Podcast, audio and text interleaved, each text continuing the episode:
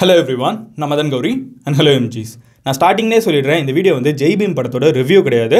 நான் ஒரு மூவி ரிவ்யூவரும் கிடையாது. ஆனால் இந்த வீடியோ என்னது அப்படின்னு பார்த்தீங்கன்னா நேற்றுக்கு ஜெய்பீம் படம் பார்த்து முடிகிறப்போ ஒரு நல்ல ஃபீலிங் இருந்துச்சு மனசுக்குள்ளே. பா சூர்யாவோட கேரக்டர் அவங்க ப்ளே பண்ண கேரக்டர் தான் வந்து சந்துரு அப்படிங்கிற ஒரு கேரக்டர் ஸோ அந்த கேரக்டரை பார்க்குறப்போ இந்த லாயர் வந்து பயங்கரமான லாயராக இருக்குது சந்துரு லாயர் மாதிரி ரியாலிட்டியில் யாராவது இருந்தால் எவ்வளோ நல்லா இருக்கும்.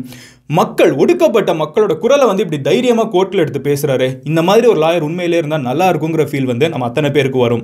பட் இன்ட்ரெஸ்டிங்கான விஷயம் என்னன்னு பார்த்தீங்கன்னா இந்த படமே based on a real life character called Chandru so சந்துருன்னு சொல்லப்படுறவர் வந்து உண்மையிலே நம்ம நாட்டில் வாழ்ந்துட்டு இருக்கிற ஒரு ஜஸ்டிஸ் எக்ஸ் ஜஸ்டிஸ் இதுக்கு முன்னாடி வந்து அவர் இதாக இருந்திருக்காரு லாயராக இருந்திருக்காரு. ஸோ அவரோட கதையை தான் வந்து இந்த ஒரு படமாக எடுத்திருக்காங்க. இந்த படத்தில் வந்து நான் ரிவ்யூ பண்ண போகிறது கிடையாது நான் சொன்ன மாதிரி. பட் இந்த படத்தில் பேசப்பட்ட ரெண்டு முக்கியமான விஷயம். இருளர் அப்படின்னு சொல்லப்படுற ஒரு சமுதாயத்தோட நம்ம ஊரில் இன்னைக்கு இருக்கிற ரொம்பவே கஷ்டமான ஒரு நிலைமை. இந்த நிலைமையை யூஸ் பண்ணி போலீஸ் வந்து அவங்க மேலே பொய் கேஸ் போட்டு எப்படி அவங்க செய்யாத தப்புக்கு வந்து மறுபடியும் மறுபடியும் அவங்கள ஜெயிலுக்குள்ளே போட்டுட்ருக்காங்கங்கிற கதை. அதுக்கப்புறம் அதில் நடந்த ராஜகண்ணுங்கிற ஒருத்தங்களுக்கு ஏற்பட்ட ரொம்ப கடினமான ஒரு நிலைமை. அந்த நிலைமைக்கு சந்துருங்கிற ஒரு லாயர் வந்து எப்படி சண்டை போட்டு அவங்க வந்து நியாயத்தை வாங்கி தந்தாங்க அவங்களோட மனைவிக்கு அப்படிங்கிறதா வந்து இந்த படத்தில் காமிக்கப்பட்ட கதை. நிஜமும் நைன்டி ஃபைவ் பர்சன்டேஜ் இதுதான் நான் சொல்லலை. சந்துரு இருக்காங்கல்ல. ஸோ அவங்களே வந்து இப்போ ரீசெண்டாக இருக்கிற இன்டர்வியூஸில் சொல்லியிருக்காங்க. இன்னைக்கு வீடியோவில் என்ன பார்க்க போகிறோம் அப்படின்னு பார்த்தீங்கன்னா நம்மள நிறைய பேருக்கு இந்த இருளருங்கிற வார்த்தை வந்து இந்த படம் பார்த்துருக்கிறதுக்கு முன்னாடி தெரிஞ்சிருக்காது. And probably ninety nine point nine percentage இந்த வீடியோ பார்த்துட்டு இருக்கிறவங்களுக்கு இருளருங்கிற வார்த்தையே ரொம்ப புதுசாக இருக்கும். பட் உண்மை என்ன தெரியுமா? நம்ம ஊரில் எனக்கு யார் இல்லாமோ இது ஏன் மண்ணு ஏன் மண்ணுன்னு சொல்லி உரிமை கொண்டாடிட்டு இருக்காங்கல்ல? இந்த மண்ணோட உண்மையான பூர்வக்குடி மக்களே வந்து இருளருங்கிற ஒரு மக்கள் தான் இண்டஸ் வேலி சிவிலைசேஷனில் இருந்த மக்களுக்கும் இங்கே வாழ்ந்துட்டு இருக்கிற இன்னமும் இருளர் வாழ்ந்துட்டு இருக்காங்க தமிழ்நாடு கர்நாடகா கேரளாங்கிற மூணு ஸ்டேட்டில் வந்து இருளர்னு சொல்கிற இந்த இனம் இன மக்கள் வந்து வாழ்ந்துட்டு இருக்காங்க இவங்க ரெண்டு பேரோட டிஎன்ஏவும் அதாவது ஆயிரக்கணக்கான வருஷத்துக்கு முன்னாடி one of the oldest civilisation consider பண்ணப்படக்கூடிய Indus valley சிவிலைசேஷனில் வாழ்ந்த மக்களோட டிஎன்ஏவும் இப்போ இருளர் சமுதாயத்தை சார்ந்த நபரோட டிஎன்ஏவும் செக் பண்ணி பார்க்குறப்போ மேட்ச் வந்து ஆகியிருக்கு அப்படின்னு தெரியுது. ஸோ இந்த மண்ணோட ஆயிரக்கணக்கான வருஷத்துக்கு முன்னாடியே வாழ்ந்துட்டு இருந்த ஒரு முக்கியமான இன மக்கள் தான் வந்து இந்த இருளருங்கிற மக்கள்.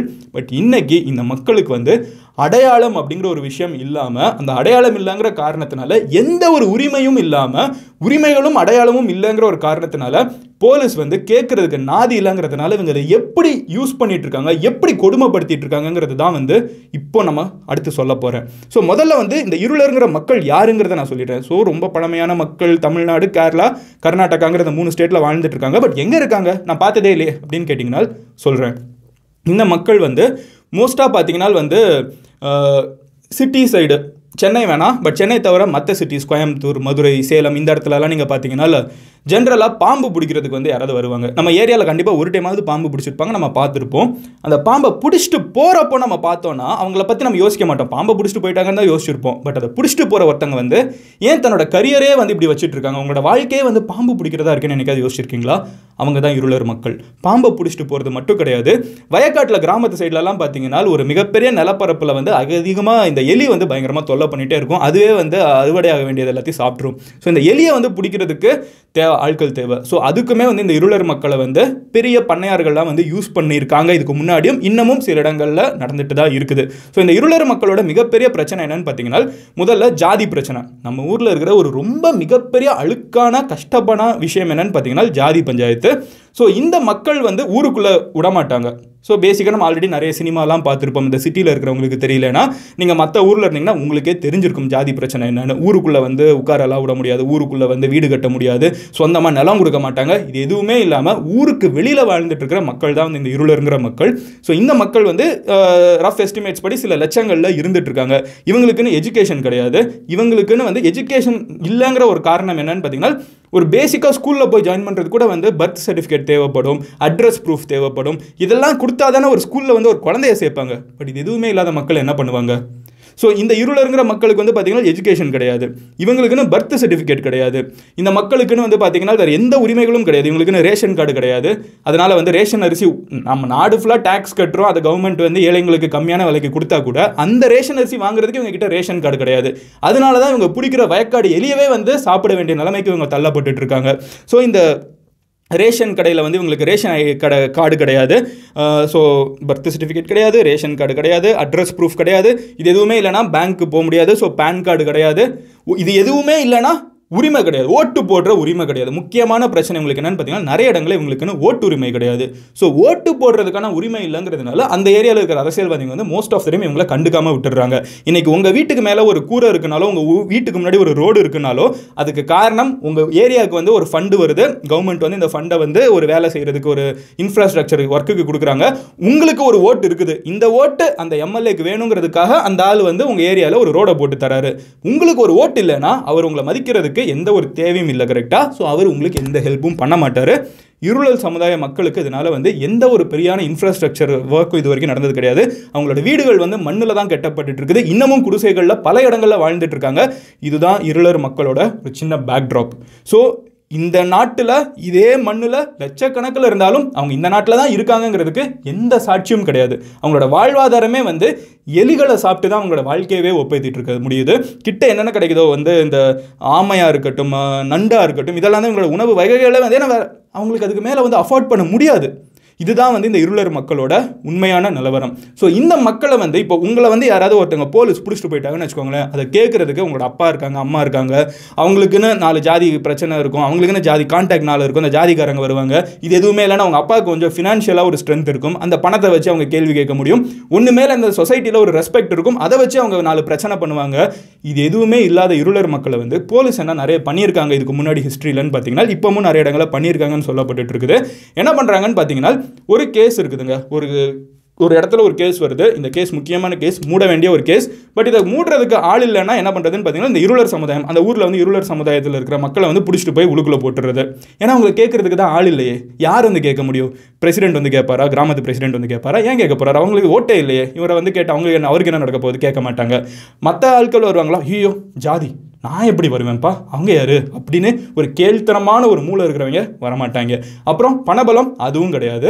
லஞ்சம் கொடுக்க முடியாது. இது எதுவுமே இல்லைங்கிறதுனால கேஸை க்ளோஸ் பண்ணுறதுக்கு இருளர் மக்களை பல இடங்களில் யூஸ் பண்ணியிருக்காங்கங்கிறது வந்து சாட்சியோடு இருக்குது. இந்த படம் வந்து அதுக்கு ஒரு எடுத்துக்காட்டு. இந்த படத்தில் உண்மையிலே நடந்த கதை வந்து அதுக்கு ஒரு எடுத்துக்காட்டு. ஸோ இந்த தான் வந்து இருளர் மக்களோட ஒரு சின்ன பேக்ட்ராப் இன்னும் ஒரு ரொம்ப வலிக்கிற ஒரு விஷயத்த சொல்கிறேன் இந்த அடையாளமே இல்லாத இந்த மக்கள் வந்து இன்னைக்கும் தமிழ்நாட்டில் பல இடங்களில் கொத்தடிமையாக வேலை பார்த்துட்டு இருக்காங்க. ஒரு பெரிய வயக்காடு இருக்கும் அந்த வயக்காட்டில் வந்து இவங்களை வேலைக்கு போட்டிருப்பாங்களே ஒரு செங்க சூளையாக இருக்கட்டும் ஏதாவது ஒன்று வேலைக்கு போட்டுறது அவங்க கிட்ட சொல்லிடுறது நீ என்கிட்ட இவ்வளோ காசு வாங்கிட்டப்பா வேலையை முடிச்சுட்டு அந்த கடன் அடைச்சிட்டு போன்னு சொல்கிறது அவங்க ஜென்ம ஜென்மமாக அவங்களோட கொள்ளு தாத்தா வந்து அந்த கடனை வாங்கியிருக்காருன்னு சொல்லுவாங்க பத்து ரூபா வாங்கிட்டாருன்னு சொல்லுவாங்க. இன்றைக்கு வரைக்கும் அவங்களுக்கு அந்த எஜுகேஷன் இல்லை அப்படிங்கிற ஒரு காரணத்தினால சைன் போட தெரியாது. அவங்களுக்கு நம்பர்ஸ் பெருசாக வந்து அவங்களால எழுத இந்த எஜுகேஷன் கொஞ்சம் மிஸ் ஆகுதுங்கிறதுனால அவங்கள வச்சு வேலை வாங்குற அவங்களை கொத்தடிமையாக ட்ரீட் பண்ணுற எக்ஸாக்ட் வார்த்தை யூஸ் பண்ணுற கொத்தடிமைகளாக இன்னமும் தமிழ்நாட்டில் பல இடங்களில் இருந்துட்டு இருக்காங்க. ஸோ இதுதான் வந்து இருளர் சமுதாயம்.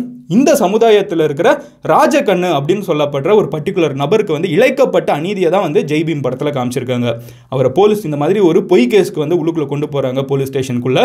போலீஸ் ஸ்டேஷனுக்குள்ளே அடி அடி அடின்னு அடிக்கிறாங்க. மூணு பேரை மொத்தமாக பிடிச்சிட்டு போகிறாங்க அதில் ஒருத்தங்களை போட்டு அடி அடின்னு அடிக்கிறாங்க. அடித்ததில் அவர் இறந்து போயிட்டுறாரு அங்கேயே லாக்அப்புக்குள்ளே இறந்து போயிட்டுறாரு ஒன்றும் புது விஷயம் இல்லை. ஐயோ இப்படிலாம் நடக்குமான்னு யோசிக்காதீங்க. போன வருஷம் ஜெயராஜ் மினிக்ஸ்க்கு நடந்துச்சுல அதுதான். வேற ஒன்றும் கிடையாது. நம்ம கூட வீடியோலாம் மேக் பண்ணோமே. ஸோ நம்ம ஊரில் நடந்துட்டு இருக்கிற விஷயம் தான் இதுவுமே. அடிக்கிறாங்க அடிச்சு இறந்து போறாரு. அவர் இறந்து போனதுக்கப்புறம் என்ன நடக்குதுன்னு பார்த்தீங்கன்னா கூட இன்னும் ரெண்டு பேர் இருக்காங்களா மூணு பேரை பிடிச்சிட்டு போனாங்க. ஒருத்தர் அடிக்கிறதுல ராஜக்கண்ணு இறந்து போயிடுறாரு. அவர் இறந்து தான் போயிட்டாராங்கிறத போலீஸ் எப்படி டெஸ்ட் பண்ணியிருக்காங்கன்னா பத்து பைசா கொடுத்து கிட்ட இருக்கிற ஒரு கடையில் இருந்து மிளகா பொடியை வாங்கிட்டு வந்து அவங்க கண்ணுக்குள்ளே போடுறாங்களாம். கண்ணுக்குள்ளே போட்டால் கண்ணு பிளிங்க் ஆச்சுன்னா அவர் உண்மையிலே உயிரோட இருக்காருன்னு அர்த்தம் இல்லை. ஏதாவது ஒரு ரியாக்ஷன் இருக்கும்ல. அந்த அளவுக்கு கீழ்த்தனமாக ஒரு டெட் பாடியை ட்ரீட் பண்ணியிருக்காங்கன்னா முதல்ல கஸ்டோடியல் டெத்துங்கிறதே ஒரு மிகப்பெரிய பிரச்சனை. அதுக்கப்புறம் அதை ட்ரீட் பண்ண விதமாக இருக்கட்டும் அது ஒரு ஆளாவே மதிக்கலைன்னா தானே இதெல்லாம் பண்ணுவாங்க. இந்த மாதிரி ஒரு ட்ரீட்மெண்ட் கொடுக்கப்பட்டிருக்கு. அதுக்கப்புறம் அவர் வந்து அவர் இறந்து போயிட்டாரு. இவர் இறந்து போயிட்டாரு. ஒருத்தர் இறந்துட்டாரு. அது வெளியில் தெரிஞ்சிருக்கிறது கஸ்டோடியல் டெத்துனா ஜெயிலுக்கு போகணும். இப்போ ஜெயராஜ் மினிக்ஸ் கேஸில் சாகடிச்ச போலீஸ்லாம் ஜெயிலுக்கு போனாங்கல்ல அந்த மாதிரி ஜெயிலுக்கு போகணும். ஸோ போலீஸ் வந்து திருடனாக மாறுறாங்க. போலீஸ் வந்து இந்த கொலையை கவரப் பண்ணுறதுக்கு என்ன பண்ணுறாங்கன்னு பார்த்தீங்கன்னா மீதி இருக்கிற ரெண்டு பேர் இருக்காங்களா அவங்க ரெண்டு பேரையும் ஓட விடுறாங்க. நான் உண்மையில் நடந்த சொல்கிறேன் நான் படத்தோட கதையை சொல்ல நான் ரியாலிட்டியை சொல்கிறேன் நடந்த ஹிஸ்ட்ரியை சொல்கிறேன் ஸோ மீதி ரெண்டு பேரை வந்து இந்த கதையை வெளியே போய் யாருக்கிட்டே சொன்னேன்னா உன்னை போட்டு தள்ளிடுவோன்னு சொல்லிட்டு அந்த ரெண்டு பேரையும் அவங்க ஸ்டேஷன்லேருந்து ஓட விடுறாங்க. அந்த ரெண்டு பேரும் இவங்களுக்கு பயந்து கேரளாவில் போய் ஒரு இடத்துல போய் தஞ்சம் புகுந்து இருக்காங்க. ஒரு இடத்துல போய் அவங்க வேலை பார்த்துட்டு இருக்காங்க. இது வந்து வெளியில் இருக்கிற ஒரு மனைவி இருக்காங்க. ஸோ இறந்து போன ராஜகண்ணுக்கு வந்து ஒரு பர்டிகுலர் மனைவி இருக்காங்க. மனைவிக்கு வந்து உள்ளே என்ன நடந்துச்சுன்னே தெரியாது. ஏன்னா போலீஸ் வந்து நல்லா பார்த்தீங்கன்னா ஸ்டேஷனுக்குள்ளே போவாங்க. அதுக்கப்புறம் கதவை சாதிட்டாங்கன்னா உள்ளுக்குள்ளே நடக்குதுன்னு தெரியாது. ஸோ இந்த மனைவிக்கு வந்து ஒரு மிகப்பெரிய கஷ்டம் கணவனை காணமே அப்படிங்கிறதுனால அவங்க வந்து சந்துரு அப்படிங்கிற ஒரு லாயரை போய் அப்ரோச் பண்ணுறாங்க சில கான்டாக்ட் மூலியமாக அவங்க இப்படி ஒருத்தங்க ரொம்ப ஹெல்ப் பண்ணுவாங்கன்னு தெரியுது. ஸோ அதுக்கப்புறம் வந்து லாயர் சந்துரு இருந்துக்கிட்டு இந்த கேஸை ஹைகோர்ட்டுக்கு எடுத்துகிட்டு வராரு. ஒரு ஹெய்பஸ் கார்பஸ்ன்னு நினைக்கிறேன். எனக்கு எக்ஸாக்ட் ப்ரொனன்சியேஷன் தெரில போலீஸ் வந்து இந்த ஆளை வந்து இங்கே ரெண்டு பேர் மூணு பேர் இருக்காங்க மூணு பேர் காணும். ஏன்னா இவங்களுக்கு தெரியாத அவங்க கணவன் இறந்துட்டாங்கன்னு. ஸோ மூணு பேர் இருக்காங்க மூணு பேரை நீங்கள் கொண்டு வரணும் அப்படின்னு சொல்லிட்டு ஒரு கேஸ் போடுறாங்க.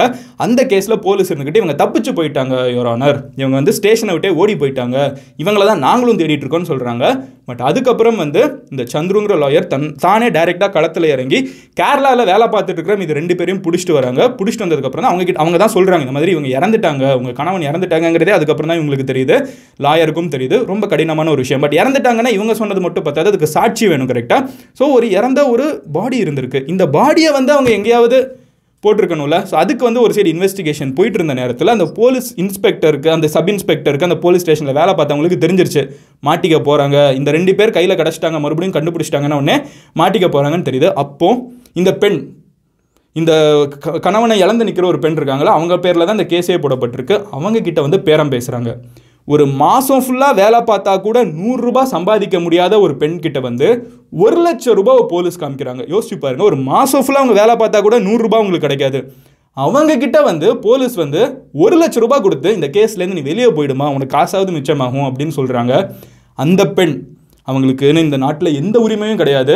அந்த பெண் உண்மையிலே என்ன சொல்லியிருக்காங்க? நிஜத்தில் என்ன சொன்னாங்கன்னு பார்த்தீங்கன்னா எனக்கு இந்த காசு வேணாம் லாயர் கிட்ட பேசுங்கன்னு சொல்லியிருக்காங்க. சரி இந்த பொண்ணு சொன்னதை வந்து அவங்க அவங்க எப்படி எடுத்துக்கிட்டாங்கன்னா லாயர் கிட்ட காசு கொடுக்கலான்னு சொல்லிட்டு லாயர் சந்துரு கிட்ட ஒரு பெரிய சூட்கேஸ் நிறைய காசு எடுத்துகிட்டு போய் திறந்து காமிச்சிருக்காங்க. ஐயா எங்களை காப்பாத்துங்கயான்னு காலில் விழுந்திருக்காங்க. அவர் அப்படியே காசு எடுத்துகிட்டு கிளம்புன்னு சொல்லி துரத்தி விட்டுருக்காரு. இது உண்மையிலே நடந்த விஷயம். அதுக்கப்புறம் அவங்க போலீஸ் மேலே தான் தப்பு இருக்குன்னு தெரியுது. இறந்த பிணத்தை என்ன பண்ணியிருக்காங்கன்னு பார்த்தீங்கன்னா ராஜகனோட பாடியை வந்து ரெண்டு டிஸ்ட்ரிக்ட் நடுவில் பார்டரில் தூக்கி போட்டிருக்காங்க. போட்டதுக்கப்புறம் வந்து ஏன்னா ரெண்டு டிஸ்ட்ரிக்ட் நடுவில்னா நம்ம ஊரில் எப்போவுமே ஒரு பிரச்சனை வரல போலீஸ் ஏ இது ஏன் ஏரியாப்பா? உன் ஏரியாப்பான்னு சொல்லி அந்த எல்லா பிரச்சனை வருது. அதனால ஒரு சைடு போலீஸ்க்கு ஃபைனலி என்ன பண்ணுறாங்கன்னு பார்த்தீங்கன்னா இது வந்து ஒரு ஹிட் அண்ட் ரன் கேஸ் யாரோ இடிச்சுட்டு போயிட்டாங்க போல அப்படின்னு சொல்லிட்டு யாரும் க்ளைம் பண்ணுறதுக்கு வரலன்னு. எப்போவுமே நம்ம ஊரில் வந்து ஒரு உடம்பை வந்து தகனம் பண்ணுறதுக்கு முன்னாடி ஃபோட்டோ எடுப்பாங்க. ஃபோட்டோ மட்டும் எடுத்துட்டு உடம்ப தகனம் பண்ணுறாங்க ஆனால் அந்த ஃபோட்டோ கிடைக்குது. எடுத்த ரெக்கார்டு இருக்கும்ல? அடையாளம் தெரியாத நபர்னு இருந்திருக்கு. பட் அதை எடுத்து பார்க்குறப்போ இதுதான் ராஜகண்ணு போலீஸ் தான் இதெல்லாம் பண்ணியிருக்காங்கன்னு பின்னாடி தெரிய வருது. அதுக்கப்புறம் அந்த அத்தனை போலீஸும் ஜெயிலுக்கு போகிறாங்க இவ்வளோ பெரிய ஒரு விஷயத்தை வந்து போலீஸ்க்கு வந்து லாயர் சந்துரு செஞ்சு கொடுத்துருக்காரு அப்படின்னு தெரிஞ்ச உடனே இவ்வளோ பெரிய ஒரு விஷயத்தை ஒரு அண்ட் வெளியே கொண்டு வந்திருக்காருல. ஒரு இருளர் இன பெண்ணுக்காக வந்து இவர் இதை பண்ணியிருக்காரு. அந்த பெண்ணுக்குன்னு வந்து எந்த பணமும் கிடையாதுங்கிறதுனால கோர்ட் என்ன பண்ணுதுன்னு பார்த்தீங்கன்னா ஐயாயிரம் ரூபாய் வந்து சந்துருக்கு கொடுக்குது. ஐயாயிரம் ரூபாய் கொடுக்குது. கொடுத்துட்டு இந்த பணத்தை நீங்கள் வச்சுக்கோங்க. இது வந்து கவர்மெண்ட் வந்து உங்களுக்கு கொடுக்குற பணம் அப்படின்ட்டு இருக்காங்க. சந்துரு இருந்துக்கிட்டு நான் ஹியூமானிட்டேரியன் கிரவுண்டில் பண்ணேன். நான் ஒரு பைசா இதுலேருந்து வாங்க மாட்டேன்னு சொல்லி அவருக்கு சொல்லியிருக்காரு. அதுக்கப்புறம் கவர்மெண்ட் இருந்துக்கிட்டு வேறு வழி இல்லைங்க. நாங்கள் உங்களுக்கு கொடுக்குறோம். நீங்கள் அக்செப்ட் பண்ணுங்கள் பண்ணாமல் இருக்கீங்கிறதெல்லாம் பிரச்சனை இல்லை. நாங்கள் உங்களுக்கு கொடுக்கணுங்கிறது எங்களோட கடமை. நாங்கள் கொடுக்குறோன்னு சொல்லி ஐயாயிரம் ரூபாய் வந்திருக்கு. அந்த ஐயாயிரம் ரூபாயுமே இவர் என்ன பண்ணிட்டாருன்னு பார்த்தீங்கன்னா டொனேட் பண்ணிட்டார். ஒரு வருஷம் ஃபுல்லாக இந்த கேஸ்க்காக அவர் ஓடி இருக்காரு அதையுமே வந்து அவர் டொனேட் பண்ணிட்டார். இதெல்லாம் நடந்தப்போ அவருக்கு தெரியாது. இத்தனை வருஷம் கழிச்சு கிட்டத்தட்ட இருபது வருஷம் கழிச்சு இது ஒரு சினிமா ஆகும். இன்னைக்கு இவ்வளோ நம்ம பேசிட்டு இருப்போம் அவர் யோசிச்சது கிடையாது. பட் இப்படியும் நம்ம ஊரில் மனுஷங்க இருந்திருக்காங்க. போலீஸ் வந்து லாக்அப்குள்ளேயே செய்யாத தப்பு ஒருத்தன் அடிக்கிற ஊரும் இதுதான். ஆனால் அதுக்கு எதிராக போலீஸ்க்காகவே வந்து இதுக்கு வந்து ஐஜி பெருமாள் சாமி அப்படிங்கிறவருமே வந்து ஒரு பயங்கரமான சப்போர்ட் சந்துருக்குங்கிறாங்க. இவங்க ரெண்டு பேருமே வந்து இந்த போலீஸ் செய்கிற தப்பையே வந்து நம்ம ஊர் சிஸ்டத்தை வச்சு ஜெயிச்ச ரெண்டு பேர் தான் இவங்க ரெண்டு பேர். ஸோ வீடியோ முடிகிறப்ப நான் உங்ககிட்ட சொல்கிறது என்னன்னு பார்த்தீங்கன்னா ஒன்று நம்ம ஒரு பெட்டரான லைஃப்பை வாழ்ந்துட்டு இருக்கோங்கிறது வந்து சத்தியமாக இந்த வீடியோ பார்த்துட்டு இருக்கிற அத்தனை பேரும் மனசுக்குள்ளே ஒன்று தோணும். ஆனால் அது கூடவே இன்னொன்று ஒன்று தோணும். இந்த மக்களுக்கு நம்ம ஏதாவது பண்ணணும்னு தோணுதில்ல அந்த நினைப்பை மனசுக்குள்ளே வச்சுருங்க. உங்களுக்குன்னு ஒரு ஆப்பர்ச்சுனிட்டி வரும். உங்களுக்குன்னு ஒரு மொமெண்ட் வரும். அப்போது உங்களால் முடிஞ்ச ஹெல்ப்பை இந்த சமுதாயத்தை சார்ந்தவோ இல்லை ஏதோ ஒரு விதத்தில் வந்து ஒடுக்கப்பட்டு இருக்கிற மக்களுக்கோ தயவு செஞ்சு ஹெல்ப் பண்ணுங்க அப்படிங்கிற ஒரு விஷயத்தையும் கேட்டுட்டு இந்த படம் பார்க்காதவங்க போய் பாருங்க. It's a really good movie நாளைக்கு உங்களோட வீடியோவில் பார்க்குறேன். தன் பாய் மதன் கோரி சரிங்க of love you all chase